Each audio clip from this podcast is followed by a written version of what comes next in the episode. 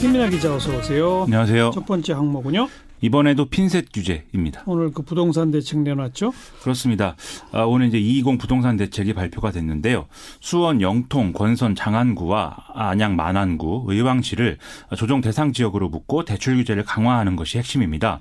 이들 지역만 콕 집어서 대책을 내놨기 때문에 이제 핀셋 규제 이런 평가가 나오고 있는 거죠. 음, 딱요 지역만 고른 그 선별 기준이 뭐예요? 이들 지역은 지난 이제 12월 달에 부동산 대책이 나온 이후에 투자 수요가 몰리면서 이 집값이 급상승한 시장, 이 시장이 과열된 곳으로 그렇게 분류가 되어 왔는데요. 이 조정 대상 지역을 지정할 때 최근 3개월 집값 상승률 등의 여러 가지 지표를 고려를 해서 종합적으로 판단을 하게 됩니다. 그런데 이제 수원 장안구를 제외한 나머지 네 곳은 경기도 비규제 지역 중에 최근 3개월간 집값 상승률 1위에서 4위를 기록한 이런 지역이라는 거거든요. 그래서 국토부는 이들 지역의 추가 상승 기대감이 시장 전반에 확산이 되고 있고 그래서 단기 차익 실현을 위해서 투기 수요 유입이 이제 확대될 우려가 있기 때문에 이런 대책을 내놨다라고 설명을 했습니다. 최근 3개월간 집값 상승률 1위에서 4위. 그렇습니다. 그게 어느 정도예요? 이게 수원 영통구의 경우에는 최근 3개월간 집값 상승률이 5.8%에 달해서 어. 경기도 전체 상승률이 한 4배가 넘는 수준으로 이제 나타난 것이고요. 그리고 영통구는 이미 조정 대상 지역으로 묶인 광교 신도시하고 붙어 있는 데다가 신분 당선 예비 타당성 조사 통과 등의 호재까지 있는 상황이어서 더 과열되어 있는 이런 상황입니다. 예. 그리고 이제 의왕시는 3.31%, 안양시 만안구는 2.6%, 수원 건선구는 1.52%의 상승률을 보였다고 하는데요. 다만 여기서 수원 장안구의 경우에는 상승률이 0.93%여서 그렇게 이제 높지는 않습니다. 그런데 여기도 이제 같이 조정 대상 지역으로 묶인 것은 인접 지역들이 워낙 과열돼 있기 때문에 이제 같이 묶였다 이렇게 볼 수가 있겠습니다. 네, 조정 대상 지역 그리고 대출을 규제했다. 그렇죠. 대출 규제는 구체적으로 어떻게 하는 거죠? 지금 이 조정 대상 지역에 들어가게 되면은 어 지금 이제 현행 주택 담보 대출 비율 LTV를 60%까지 적용할 수 있도록 이렇게 돼 있거든요. 그런데 이걸 주택 가격 중 9억 원 이하분에 대해서는 50%, 초과분에 대해서는 30%만 적용하기로 이제 개선했다는 것입니다. 예. 이게 무슨 얘기냐면 예를 들어서 10억 원짜리 주택을 매입하는 경우에 현행대로 하면 10억 원의 60%인 6억 원이 이제 주택 담보 대출의 한도가 되는 거죠.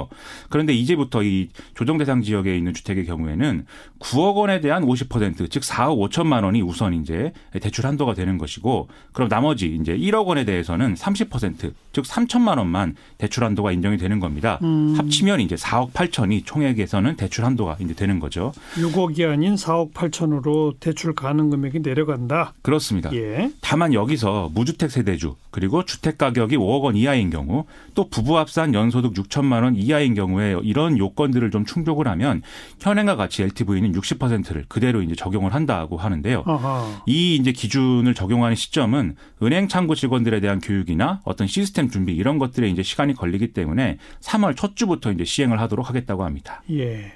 대출 규제 외에 조정 대상 지역이 되면 또 뭐가 있죠? 이제 세제라든지 이런 다른 이제 규제들도 같이 적용이 되는데요. 일단 뭐 다주택자 양도소득세 중과 이 2주택 이상 보유 시 종부세 추가 과세, 장기 보유 특별공제 배제 이런 규제들은 기본적으로 적용이 되고 청약 가점제 적용도 비규제 지역보다 이제 확대하는 그런 내용이 이제 이번 대책에 포함이 되어 있습니다. 네. 그리고 1가구 1주택자가 양도세 비과세 혜택을 받으려면 이제 2년 이상 실거주해야 된다 이 내용이 있고 그리고 주택 임대업, 주택 매매업 이외에 이외 업종 영위 사업자에 대해서는 주택 구입 목적 주택 담보 대출은 금지시킨다 이 내용이 이제 포함되어 있습니다. 음. 그리고 조정 대상 지역 내 1가구 1주택자가 일시적으로 이제 2주택자가 되는 경우에 원래 이제 기존 주택을 2년 내에 처분하는 조건으로 주택담보대출을 받을 수 있었던 거거든요. 그런데 앞으로는 2년 내에 기존 주택을 처분하는 것에 더해서 신규 주택으로 전입까지 해야 이제 이게 가능한 것으로 규제를 강화하기로 했습니다. 예, 예. 여기에 이제 조정 대상 지역의 전매 제한 규제도 강화가 됐는데요. 지역과 관계없이 모두 소유권 이전 등기일까지 전매를 할 수 없게 된다 이런 내용입니다. 음. 뭐 일부 언론에서 수원, 용인, 성남 줄여서 수용성 이런 용어를 만들었었는데 오늘 나온 걸 보면은 용인하고 성남은 다 빠졌네요. 그렇죠. 최근 3개월 집값 상승률을 보면은 용인 수지구가 4.5%, 성남시 수정구가 3.1%로 앞서 말씀드린 안양 일부나 수원 건선구 등의 사례보다 상승률이 이제 높거든요. 그런데요. 그럼에도 이들 지역이 이제 빠진 것은 이미 여기는 이제 조정 대상 지역으로 지정이 돼 있기 때문에 아, 이미 조정 대상이다. 그렇습니다. 그래서 이제 이번 대책에는 뺐다 이렇게 얘기를 하고 있습니다.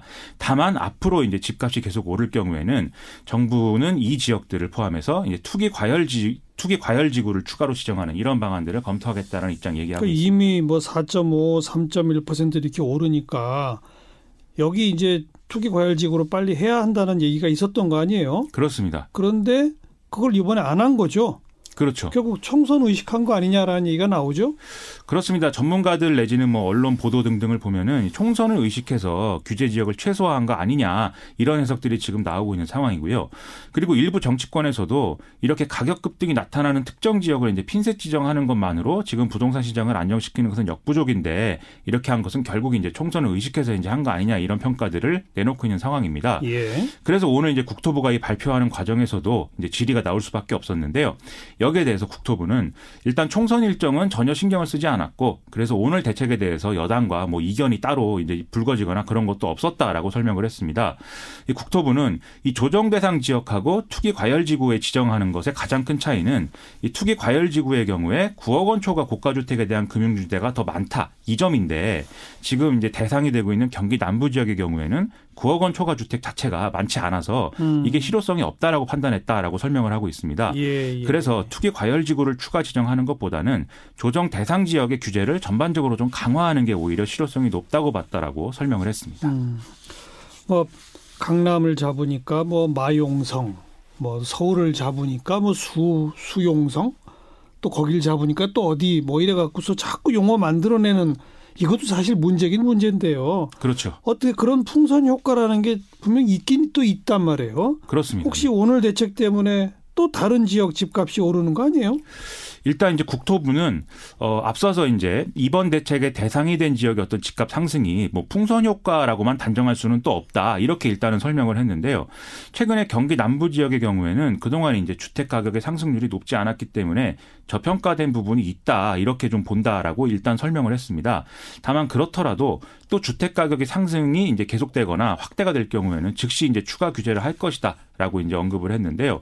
오늘 추가로 이렇게 언급된 곳 중에 대전 서구, 유성구, 중구 등이 이제 언급이 됐습니다. 예. 이 지역들은 말씀하신 대로 또 이제 수도권을 이렇게 규제할 경우에 또 다른 풍선 효과로 인해서 이 지역 이제 그 가격이 오르는 거 아니냐라고 얘기를 하는 그 대상 지역 중 하나인 건데요. 음. 국토부는 이 지역을 직접적으로 언급을 하면서 엄중히 모니터링하겠다라는 그런 이제 설명을 내놓기도 했습니다.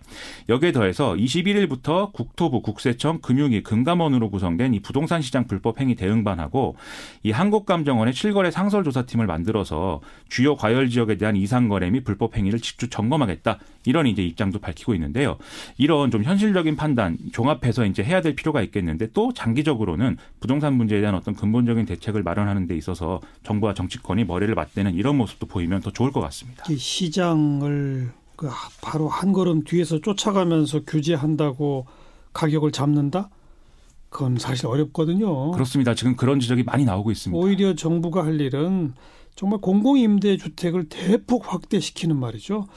이런 획기적인 안을 내면은 그게 정말 시장 안정시키는 방안일 텐데 왜 못 내놓나 모르겠어요. 그렇습니다. 지금 공급 확대가 필요하다는 지적도 말씀대로 여러 군데서 나오고 있는 상황입니다. 자 시사위키 두 번째는 백만장자 잡는 엉망, 엉망장자입니다. 아하, 미국 얘기군요. 그렇습니다. 미국 민주당 대선 후보 경선 계속 진행이 되고 있는데요. 지금 도널드 트럼프 대통령보다도 자산을 많이 소유한 사람이라고 평가를 받는 마이클 블룸버그 전 뉴욕시장이 본격적으로 이제 링 위에 올라와 있는 그런 상황입니다. 지금까지 나온 미국 현지의 여론조사를 종합을 해보면 민주당 대선 후보 경선에서 버니 샌더스 상원 의원이 안정적인 1위를 지금 유지를 하고 있는 상황이 됐는데요. 어, 마이클 블룸버그 전 시장이 조 바이든 전 부통령을 제치고 지금 2위에 오르고 있다. 이런 흐름들이 나타나고 있는 상황이라고 합니다. 음, 그러면 조 바이든 전 부통령 지지자들이 마이클 블룸버그 쪽으로 가는 거예요? 이 미국 언론 보도를 보면은 이 바이든 전 부통령의 정치 자금을 후원하고 있는 이른바 큰 손들이 이 블룸버그 전 시장 쪽으로 옮겨가고 있다는 분석이 지금 나온다고 하거든요. 그러니까요. 지금까지 흐름을 보면은 아이오와와 뉴햄프셔 경선에서 이제 바이든이 좀 몰락하는 모습을 보였고 대신에 이제 피터 부티지지가 중도파의 지지를 받는 후보로 새롭게 떠오르는 이런 상황들이 이어져 왔습니다.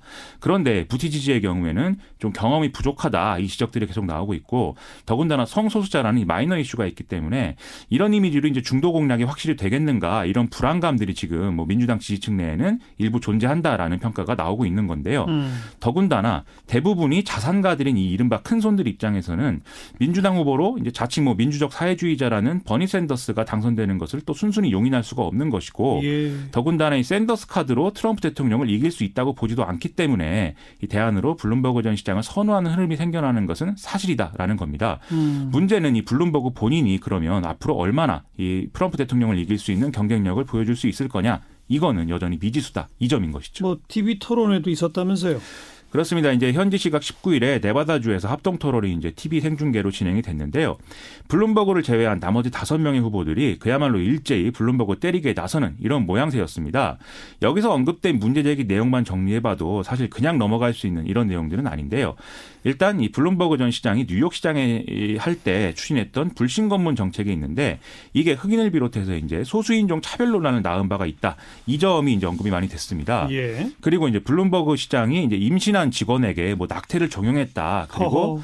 이 성소수자를 비하하는 어떤 폭언을 했다. 이런 식으로 여성 차별 및 혐오 발언을 계속 해왔다. 이런 점들이 또 언급이 되었고요. 예. 그 다음에 과거에 이제 공화당 소속인 조지 부시 전 대통령을 지지한 이력이 있다. 그리고 이번에 이제 출마를 하면서 소득 신고서를 제출하지 않았다 이런 지적들이 계속 나오면서 음. 여러모로 블룸버그 시장이 난감한 상황에 처하는 이런 모습이었습니다. 그런 공세에 대해서 블룸버그는 어떻게 방어했대요? 일단 이 블룸버그는 자기가 폭언을 했던 이런 피해자들하고 이 공개적으로 얘기를 하지 않기로 비공개 합의를 했다라면서 당시에 어떤 그러면 어떤 내용을 가지고 합의를 했는지를 묻는 질문에 대해서는 제대로 이제 답을 하지 않는 이런 모습을 보였습니다. 음. 그리고 불신 검문 논란에 대해서는 그 불신 검문을 이제 허 허용해 준 게 이제 이제 소수인종 차별로 이어진 것에 대해서는 자신이 대단히 당황했다. 이런 차원의 설명만 하고 그게 어떤 의도로 진행된 정책인지 또 그 결과에 대해서 어떻게 생각하는지에 대해서는 명확히 설명을 하지 않고 사과도 하지 않는 이런 모습을 좀 보였고요.